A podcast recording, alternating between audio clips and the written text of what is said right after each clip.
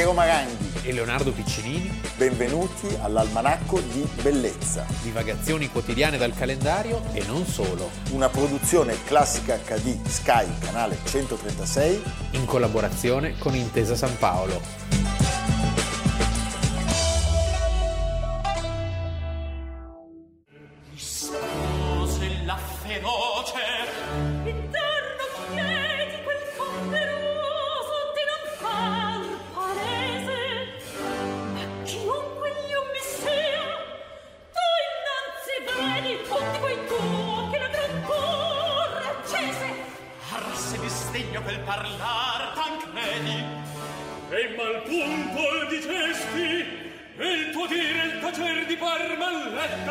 barbara di scortese alla vendetta. Torna l'ira nei cori li trasporta e che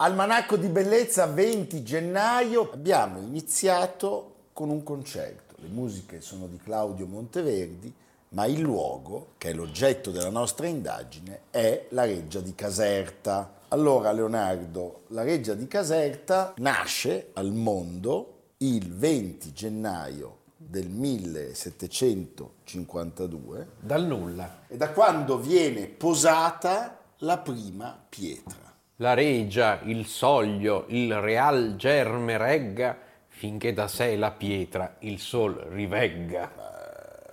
Ed era il giorno del 36esimo compleanno del suo committente. Carlo di Borbone. Carlo di Bobbone. Sì, di Borbone. che poi sarebbe diventato re di Spagna. Re di Spagna e questo Non lo era stato... ancora in quel momento. No, no. E Carlo di Borbone vuole fare del regno delle due Sicilie uno stato moderno, europeo, sul modello della Francia, che era chiaramente, essendo lui Borbone, poi cosa c'era di più perfetto. E quindi il modello è un po' è Versailles, chiaramente. Certo. Cioè l'idea della reggia fuori, lontana dalla città, in cui, in cui portare tutto.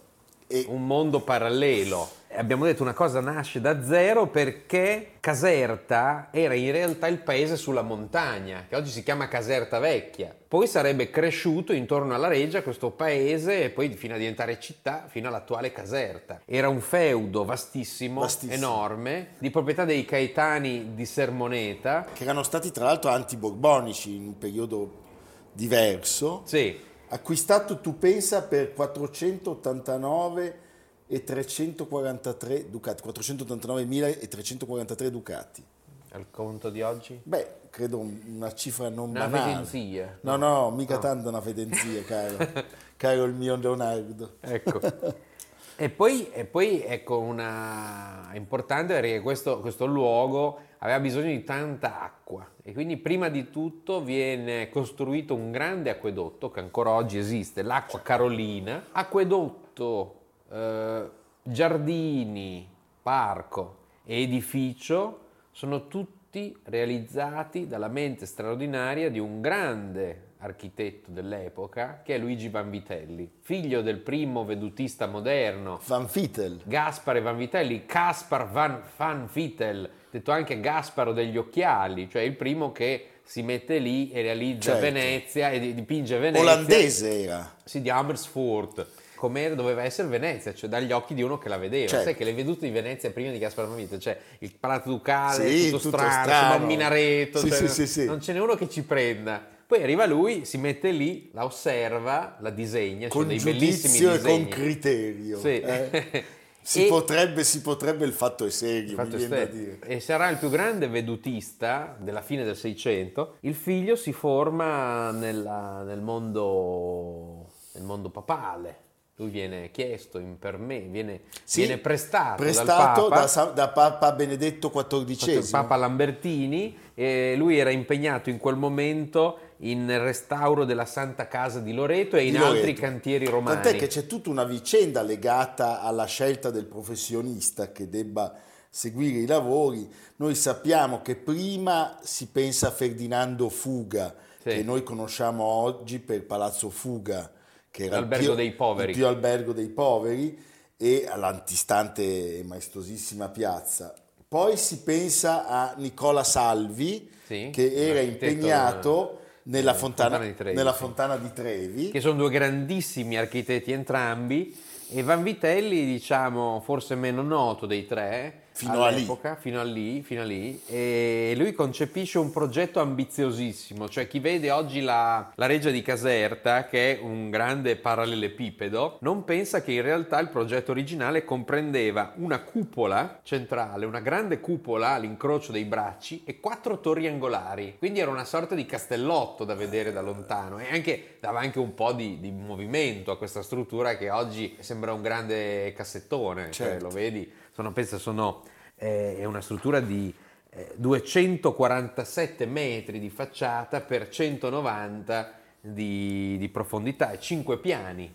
Cinque piani. Io ho il ricordo della mia prima volta a Caserta, beh, devo dirti che l'emozione... Sì, ed è una mh, Caserta è soprattutto importante perché il compimento, e Vanvitelli in questo è perfetto con la sua epoca, infatti viene considerata un'opera già neoclassica e un po' lo è, ma è totalmente barocca per la mh, voglia a tutti i costi di stupire e lui stupisce attraverso la prospettiva. Certo. Cioè questo asse che dal momento in cui entri hai un asse continuo che attraversa tutta la, la- la serie di, di atri e poi finisce nella grande cascata, nella, nella serie di cascate, nel fiume cascata. È un effetto prospettico dell'asse centrale che è la dire- diretta derivazione delle teorie di Bibiena dei bolognesi, del teatro quindi, e anche di un altro grande artista che è Baldassare Che Longhena certo. in, in Veneto. Quindi c'è proprio la, la- la voglia di stupire a tutti i costi, ancora di più che a Versailles. E ci riescono. Anche perché a Versailles non hanno la montagna. Cioè lì il punto è che lì fai arrivare l'acqua in cima. E poi, E la- poi l'acqua scende. L'acqua scende, certo. Infatti il punto perfetto da cui vedere Caserta non è dalla reggia ma dall'alto. Dall'alto. Perché vedi questo fiume ininterrotto di cascate formato dall'acqua carolina Che trova che la sua poi, Sì. diciamo, naturale e sublimazione. quando sei in alto è pazzesco. È pazzesco. Tra l'altro eh, stiamo parlando di un'opera incompiuta. Molti dei gruppi scultori delle cascate, delle, delle fontane non sono finiti perché nel 1759 Carlo E certo. In Spagna. Nel 59 questo diventa Carlo III di Spagna, Sì. non prima però di aver regalato a Napoli anche il Teatro San Carlo, diciamo la Capodimonte. versione- la- il Capodimonte. Certo, un sovrano fondamentale, Fondamentale. poco considerato, eh, ce ne sarà uno molto più brillante e più simpatico, anche perché starà ben di più, che è Ferdinando, Ferdinando IV, IV. Ferdinando e Carolina, che saranno i veri protagonisti di, di- Beh, di Caserta. Sì, anche perché capitalizzeranno l'ascito del loro, del loro La useranno tantissimo. In primavera e in autunno, tutta la corte era ospitata a Caserta, ci sono queste bellissime vedute di Hackert, delle, delle scene, delle cacce soprattutto, la caccia al cinghiale, poverino, che veniva, questi, cas- questi cinghiali venivano spinti verso l'acqua, E poi- c'erano delle reti, poi li pescavano, Annegati, e stavano un po' annegando, gonfi, sì, eh, sì, era una scena di una crudeltà... Poi ecco, è- strategica la posizione, cioè era facile da raggiungere da Sì. Napoli, non era soggetta alle intemperie del Vesuvio, non era le fa- mozzarelle buone. le mozzarelle buone. Perché lì c'è zona eh, di mozzarelle. E soprattutto era più protetta agli attacchi esterni che potevano giungere anche dal mare. Nel 1742, non dimentichiamo, c'era stata la minaccia del la- cannoneggiamento inglese. Degli inglesi, sì, erano su- la su- guerra di successione austriaca. austriaca Sì. su Napoli. È stupendo no? che te- tu leggi la guerra di successione austriaca che si combatte a Napoli. No, ma è sempre così. Eh beh, una guerra la worldwide, di successione, sì, sì. di successione modenese si combatte, non so, eh, in Svezia. sì. Arriva il Wallenstein. Bene, fantastico. Senti Leonardo. Quindi, quindi il, il, luogo viene sostanzialmente lasciato un po' eh, così, eh, a rallentatore dopo la partenza di Carlo. Il palazzo, l'esterno, si compirà solo negli anni 70 e addirittura per gli interni bisognerà aspettare altri decenni. Che cos'è oggi la, la Reggia di Caserta?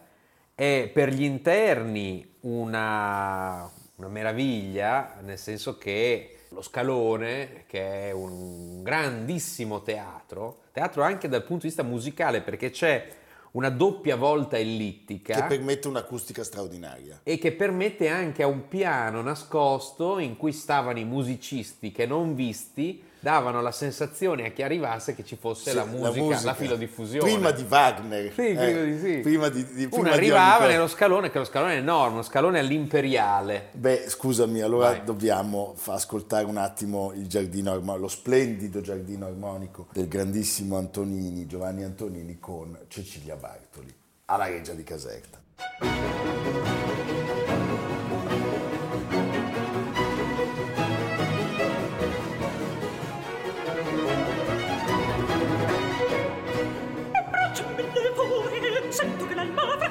Sento con i cielo, con le passate giure per me.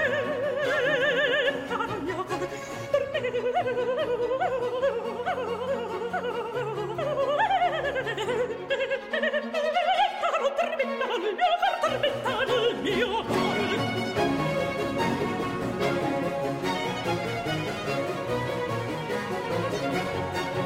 Se abbiamo parlato dei 490.000 ducati, i costi furono pazzeschi, 6 milioni e 133 mila ducati, 12 volte e mezzo il costo di tutto il territorio e un numero altissimo evidentemente di maestranze, Beh, tra le quali c'erano anche gli schiavi e i galeotti. D'altra parte non c'era il pareggio di bilancio, non c'era no? il pareggio, non c'era Mastic, ma credo che poi nello stato dei Borboni... sì, questa eh, cosa poi ce l'è, è arrivata a noi. È arrivata a noi. Eh. questa frase leghista è arrivata, è arrivata a, noi. perché tutto quello che era arrivato dalla, dalla Lombardia era già in, in ordine. Eh. c'era lì, c'era Teresa, cioè, Teresiano. Oppure c'era Quintino Sella che aveva fatto eh, Sella, dopo la discesa del, l'ascesa al Monviso aveva fatto anche il pareggio di bilancio. Però posso dirti una cosa che noia. Sì. per fortuna che ci siamo mescolati. È stato salvifico. Comunque, allora, comunque sì anche perché se tu osservi il palazzo nei suoi elementi costitutivi, vedi che è un campionario del meglio di tutti i marmi, le pietre di ogni angolo delle, sì, delle Sicilie. Sì, sì. Infatti I gradini, il travertino di Bellona, no, ma ci sono delle cose, è la famosa pietra di Bellona, la calce di San Leucio. I gradini, 116 gradini dello scalone, che è uno scalone molto bello all'imperiale, vuol dire che c'è una rampa a cui se ne succedono due in senso certo. contrario, sono il Lumachella di Trapani. No, capisci? Eh sì, no, la, Lumachella, la, Lumachella, di Trapani, come non possiamo non citare la Pozzolana da Bacoli, capisci? Eh beh, da Bacoli. Sì. E le finestre di questo edificio sono 1970, le stanze 1200. chiudere, chiuderle tutte, tutti i giorni. Tutti eh, giorni. Potremmo andare noi. Sì. Eh, aprire e chiudere le finestre. Cosa... Ecco, diciamo anche che eh, fece parte il Palazzo dei Beni della Corona, Corona Italia, del Regno d'Italia, fino al 1919. 19. Poi passò al Demanio. Al Demanio. Lì probabilmente i Savoia avevano bisogno di qualche... I Savoia hanno dismesso una quantità di beni alla fine della Prima Guerra Mondiale. Perché, perché... diventa savoiarda beh, quando, sì. quando, viene unificata, quindi rimane dei Borboni fino al 1860. Ci sono dei interessanti passaggi prima, nel senso che eh, gli appartamenti reali che verranno poi compiuti solo alla metà dell'Ottocento, però il primo, il primo gruppo, che è quello di Ferdinando e Carolina, sono loro che li arredano. È molto bello, sono in uno stile cosiddetto ferdinandeo che è molto simile allo stile Luigi XVI, è forse la cosa più bella di fine Settecento in tutto il meridione. E poi arriva Gioacchino Murat, e Gioacchino Murat fa arrivare dei mobili straordinari dalla Francia. Che sono ancora lì. Con, sì, insieme a dei mobili napoletani che imitavano quelli francesi, eh. che già c'era l'imitazione, imitazione. Imitazione. imitazione. Eh. Arrivano, tornano i Borboni, cosa fanno? tengono tutto immobile, Tutto. lasciate tutto, Tutto così lì, com'è. Per carità, che questi qua sono meravigliosi. Certo, certo. Per cui hai questa sovrapposizione di stili, eh, di epoche, di regnanti, uno insieme all'altro, molto interessante. Beh, per farvi comprendere quanto questa reggia eh, sia un capolavoro per tutte le epoche, il geniale George Lucas ha voluto ambientare un passaggio di guerre stellari, niente ma po' di meno, proprio alla reggia di Caserta. E quindi questo ci sembra il, il- il buon modo Giusto. per salutare questo luogo e invitarvi tutti di nuovo ad una visita. Commander, Yes, sir. process them. Captain, take them to Camp 4. Roger, roger.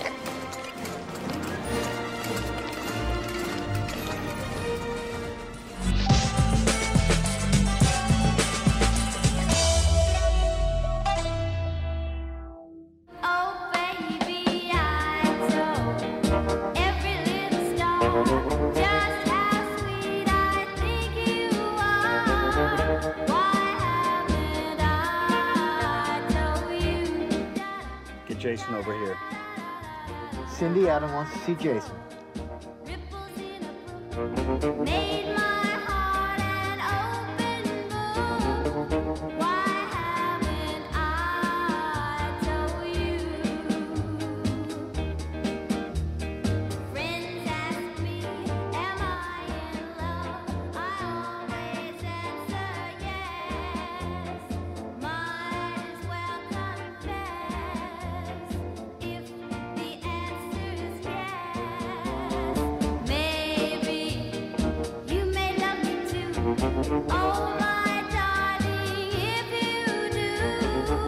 Beh, Leonardo, abbiamo finito con il cinema di George Lucas e siamo rientrati in studio con il cinema di David Lynch.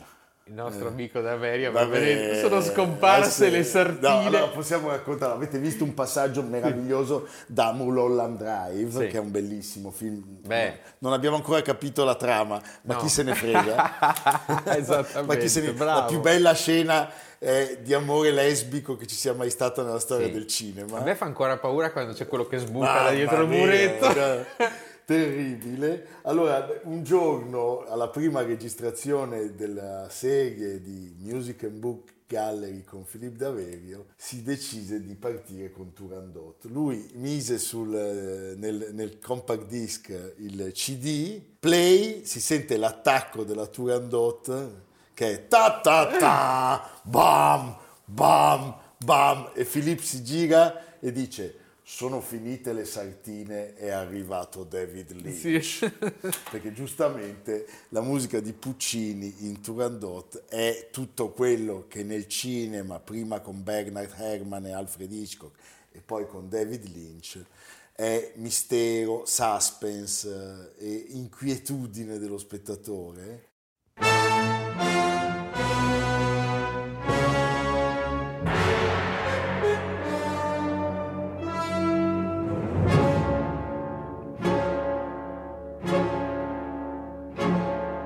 Scomparse le sartine è entrato David Lynch.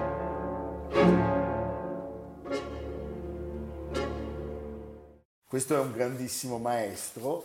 Eh, noi oggi parliamo appunto di David Lynch perché Devo dire che c'è una è continuità. nato oggi. C'è una continuità con la puntata di ieri perché tra Edgar Allan Poe e David È Lynch. perfetto, eh? è perfetto. È nato il giorno dopo di Edgar Allan Poe, il 20 gennaio del 1946. Quindi auguri, oggi sono 76 anni. È nato nel Montana, nel Montana. nel Montana, Sì, in un, un posto che... che- si chiama Missuola. Sì, e ha un'infanzia abbastanza così, perché ricordo proprio con Filippo di essere andata a vedere la mostra, la triennale nel lontano 2009, con i suoi disegni, fin da bambino disegnava delle cose, gli impiccati, delle, Impiccati, cose, sì, sì. delle cose di un pulp.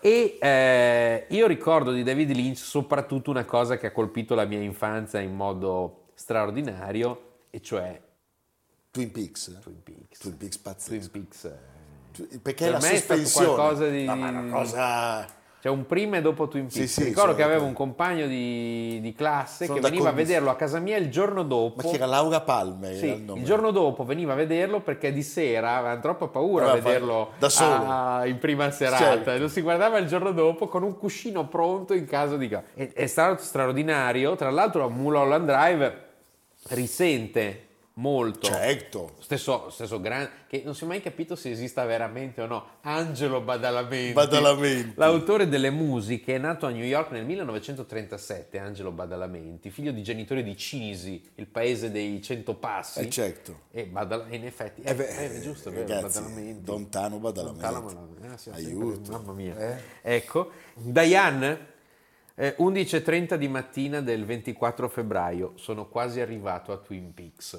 Kyle MacLachlan Mamma mia. che fa l'agente Dale Cooper. Ma è fantastico. E poi sono veramente... Sì, io perché l'ho- poi anche avrò visto tutte le puntate scelta, due o tre volte, la scelta dei anche a suoi distanza attori, di anni. ma è veramente quello che si può definire un personaggio di culto. Sì. Cioè, i linciani sono... Eh, non sono né i lincei nei lincei, nelle né i linci, linciati. nei linciaggi, sono veramente dei personaggi. E, e sempre, e sempre a proposito di Twin Peaks, allora intanto fu geniale, qui chapeau a quello che prima si occupava solo di tv, Sì. dopo si è occupato anche di altro, perché ricordo la campagna Parliamo promozionale, di Silvione nostro. si eh. vedeva un'immagine con delle fronde che si muovevano, rumore di vento e sotto, sta arrivando. Sta arrivando. e basta. sta arrivando? E ne- il pubblico a si gennaio chiedeva... del 91, eh. Sì, poi sarebbe arrivato anche lui però. Si arriva- Eh, ma lì avevano messo la calza E poi, davanti alle e poi il merchandising. Il merchandising. Andavi in libreria e c'era il diario di Laura Palmer col lucchetto. Sì, sì. E dentro c'erano le pagine strappate. Sì, cosa- Ma sai quante copie hanno venduto del diario di Laura Palmer con le pagine strappate? Beh, le immagini più nere,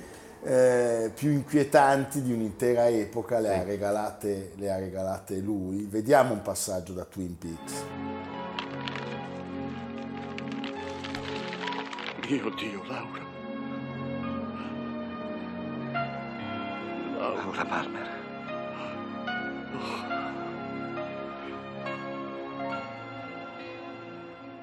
Per tornare alla sua capacità che è un grandissimo artigianato alla Alfred Hitchcock, pensando la scena del clochard di Mulholland Drive, che non succede niente, ma la tensione raggiunge... Anche il cattivo di Mulholland Drive, che è il- lo stesso, è il nano di Twin Peaks. Di Twin eh, Peaks. Che è Michael J. Anderson, oggi ha 69 anni, è il nano che balla in Twin Peaks con- sotto la musica. Sì, Tunci, certo. tunci, tunci, tunci.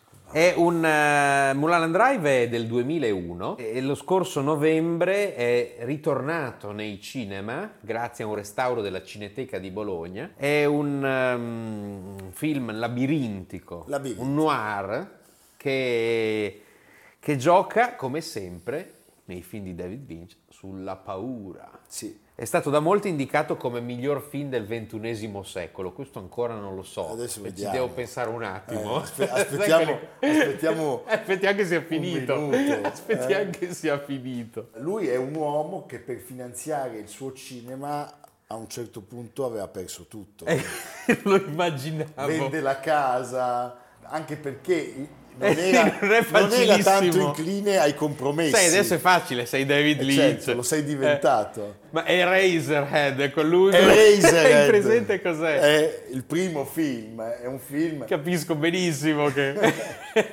Però sappiamo che, per esempio, Stanley Kubrick, proprio di questo primo film, mentre gira Shining, E beh, lì... ha una copia e la fa vedere a Jack Nicholson e Shelley Duvall. Il quale ha fatto delle facce ancora più... Ancora più, spaventose.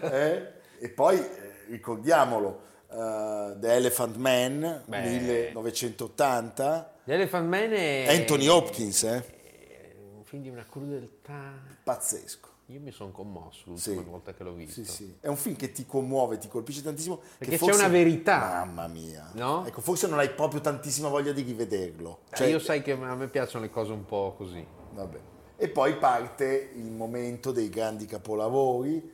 Dune 1984 con David Bowie, tra gli altri, che è stato un, un film... E di nuovo il- è l'esordio di Kyle MacLachlan. Eh, certo.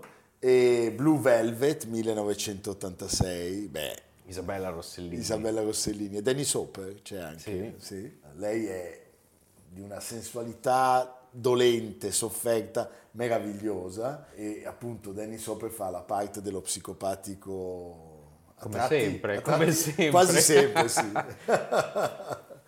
Poi Strade perdute, un film allucinatorio che ha acceso un dibattito infinito tra tutti gli appassionati. Come sempre ti lascia questa possibilità interpretativa Dennis Hopper e poi in Lynch c'è la stessa ansia dei quadri di Edward di Hopper, Edward Hopper, sì. che, che a me mette un'ansia. Beh, certo, che viene usato da altri due maestri del brivido, Alfred Hitchcock e, E- Dario, e Argento. Dario Argento. A Torino il, il bar di, di- di Edward Hopper è Piazza CLN, con le due fontane. Non c'è dubbio. eh, la Dora e il Po. Va bene, fantastico. Beh, offriamo ancora un contributo dal suo cinema straordinario. A essere più precisi, sono lì in questo istante.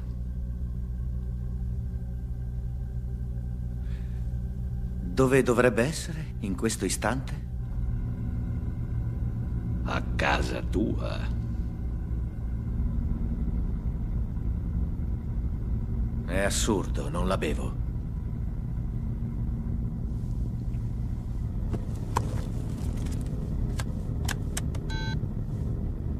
Chiamami.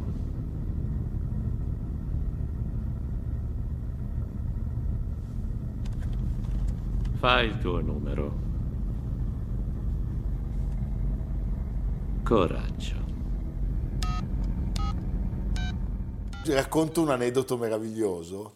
Gorbaciov, che aveva iniziato a vedere Twin Peaks, chiese a Bush padre di rivelargli in anticipo chi fosse No. l'omicida.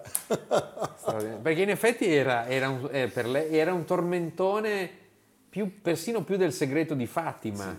Io mi ricordo chi è stata a ucciderla, Chi c'era a sta- scuola, chi c'era l'ha la, ammazzata? gli insegnanti, c'era una cosa, cioè Sì. chi è stato a ucciderla. Naturalmente qualcuno ha detto che era stato Andreotti, come sempre. Va bene, evviva, evviva, evviva David Lynch.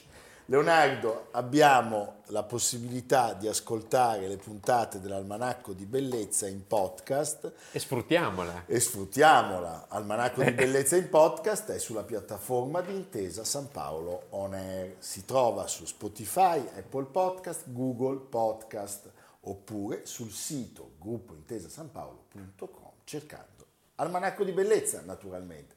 Cercatelo anche sugli scaffali delle librerie. Quindi nel cloud e nella realtà. Nella realtà, ricordiamolo, tutta Italia e all'estero pare ci siano delle copie a San Marino, Sì, in Vaticano, in Liechtenstein. anche. in Liechtenstein, per quelli che... in Svizzera italiana, a campione, a Campione, a, Ponna, a Mendrisiotto e a Ponna che è in che è Italia. in Italia però. Vorrei tanto andare a Ponna. Va bene, Leonardo. E tu dove ci porti? E qui a Milano ne abbiamo già parlato, ma siccome è una mostra fatta di tante opere, insomma, che prima che ritornino ci vorrà un bel po', alle Gallerie d'Italia, Grand Tour, Grand Tour. Grand Tour, Grand Tour. Grand Tour. C'è in, in particolare una sala tutta di ritratti di Pompeo Batoni. Certo. Sei circondato da questi gentiluomini un po' Beh, ce ne sono alcuni stupendi. così. Tra Ma i- è la stessa dove c'è anche Angre?